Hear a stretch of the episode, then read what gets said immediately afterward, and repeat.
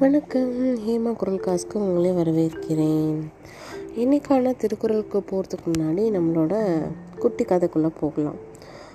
Recent பாஸ்டில் வந்து உலகமே திரும்பி பார்த்த ஒரு விஷயம் வந்து இந்த ரஷ்யா யுக்ரைன் போர் ரஷ்யா யுக்ரைன் வார் ரஷ்யா வந்து யுக்ரைன் மேலே வந்து போர் புரிஞ்சாங்க. அதுக்கு பல காரணமும் இருக்குது லைக் நாட்டோவில் வந்து ரஷ்யா யூக்ரைன் சேரக்கூடாது அப்படி சேர்ந்தா வந்து ரஷ்யாவுக்கு ஆபத்து அப்படின்ட்டு ரஷ்யா வந்து யூக்ரைனை த்ரெட்டன் பண்ணுச்சு. பல நாடுகளோட சப்போர்ட்டையும் வாங்கிக்கிச்சு. ஸோ இந்த மாதிரி ரொம்ப இன்டென்ஸாக வார் நடக்கும்போது எல்லாரும் பாராட்டின ஒரு விஷயம் என்னென்னா வந்து யூக்ரைன் ப்ரைம் மினிஸ்டர் கீவ் இருக்கார் இல்லையா? ரொம்ப இளம் வயசு தான் அவருக்கு. ஒரு ஆக்டர் டேர்ன்டு பொலிட்டீஷியன் அவர் அந்த சூழ்நிலையை வந்து ரொம்ப அழகாக கையாளினார். அந்த போர் நடக்கும்போது பின்வாங்காமல் அந்த போரை எதிர்த்து நின்று தன் தேசத்தை காப்பாற்றணும் அப்படின்னு சொல்லிட்டு எல்லாத்தையும் ஃபேஸ் பண்ணார். ஈவன் அவரோட மிலிட்ரி பேஸை வந்து ஸ்ட்ரென்தன் பண்ணி ரஷ்யாவுக்கு அகெயின்ஸ்டாக நின்னாங்க. இன்ஃபேக்ட் வாலண்டியர்ஸ் எல்லாம் கூப்பிட்டாரு. இது ஒரு அன்எக்ஸ்பெக்டட் வார் தான்.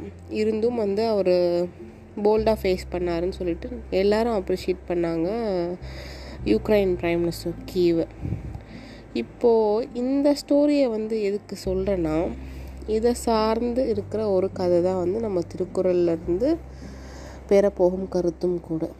ஏன்னா இருக்குது இது வந்து இந்த காலத்து போர். அந்த காலத்தில் கூட போர் புரிஞ்சிருப்பாங்க. நம்ம கதைகளில் படிச்சிருக்கோம். மன்னர்கள் வந்து இன்னொரு நாட்டை கைப்பற்றுறதுக்கு போர் புரிஞ்சாங்க. அப்படின்னு சொல்லிட்டு நிறைய கதைகள் கண்டிப்பாக படிச்சிருப்போம். அந்த மாதிரி என்ன இருக்குது ஒரு மன்னர் வந்து இன்னொரு எதிரி நாட்டு மேலே வந்து போர் புரிஞ்சிருக்காரு. போர் புரிஞ்சு தோற்று போயிட்டாரு.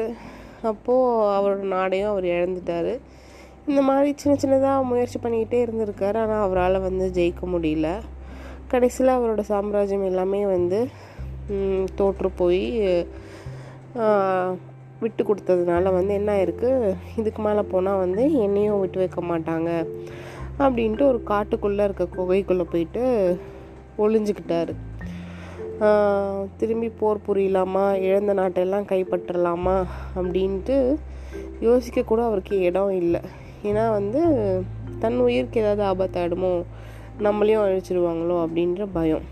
அதனால் ஒரு காட்டுக்குள்ளே போயிட்டு குகைக்குள்ளே வந்து ஒளிஞ்சுக்கிட்டு இருக்காரு. அப்படி இருக்கும்போது அவர் வந்து ஒரு நோட்டீஸ் பண்ணுறாரு என்னென்னா அங்கே வந்து ஒரு சிலந்தி வந்து வலை பின்னிட்டுருக்கு.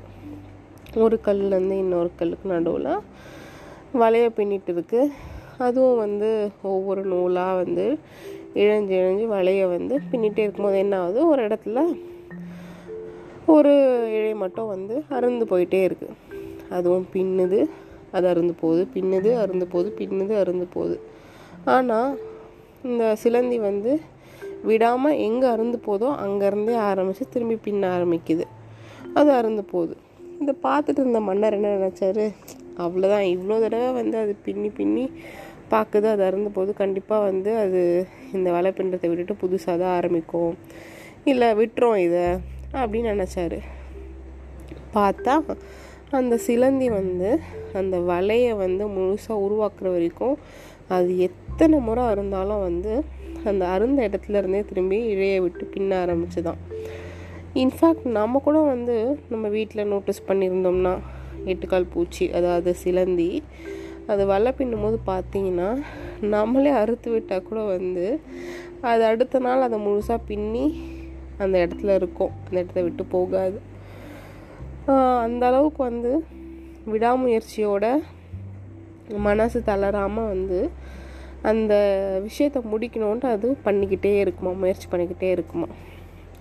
இதை பார்த்து அந்த மன்னருக்கு வந்து ஒரு விஷயம் புரிஞ்சிருக்கு.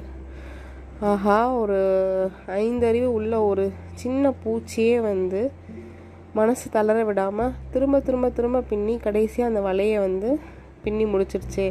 ஆனால் நாம் ஒரே ஒரு முறை வந்து தோத்துட்டோம்னு சொல்லிட்டு இப்படி காட்டுக்குள்ளே இருக்க குகையில் வந்து ஒளிஞ்சுக்கிட்டோமே. அப்போ நம்ம வந்து மனசை வந்து த- தளர விடாமல் போயிட்டு போர் புரிஞ்சு பார்க்கலாம் தைரியமாக நம்மளால் கைப்பற்ற முடியுதான்னு சொல்லிட்டு மன வலிமையெல்லாம் கெயின் பண்ணிக்கிட்டு அதாவது ஸ்ட்ரென்த் எல்லாம் கெயின் பண்ணிக்கிட்டு போர் புரிஞ்சாராம். அப்போது இந்த வாட்டி போர் புரியும் போது அவர் தான் இழந்த நாட்டையும் கைப்பற்றினார். இப்போ இந்த கதையிலேருந்து உங்களுக்கு ஒரு விஷயம் புரிஞ்சிருக்கோன்னு நினைக்கிறேன். அதாவது விடாமுயற்சி விஸ்வரூப வெற்றி. இப்போ இந்த கருத்தையே வந்து திருக்குறள் அழகாக திருவள்ளுவர் சொல்கிறாரு என்ன திருக்குறள் சொல்லி பார்க்கலாம். அருமை உடைத்தென்று அசாவாமை வேண்டும் பெருமை முயற்சி தரும். அருமை உடைத்தென்று அசவாமை வேண்டும் பெருமை முயற்சி தரும்.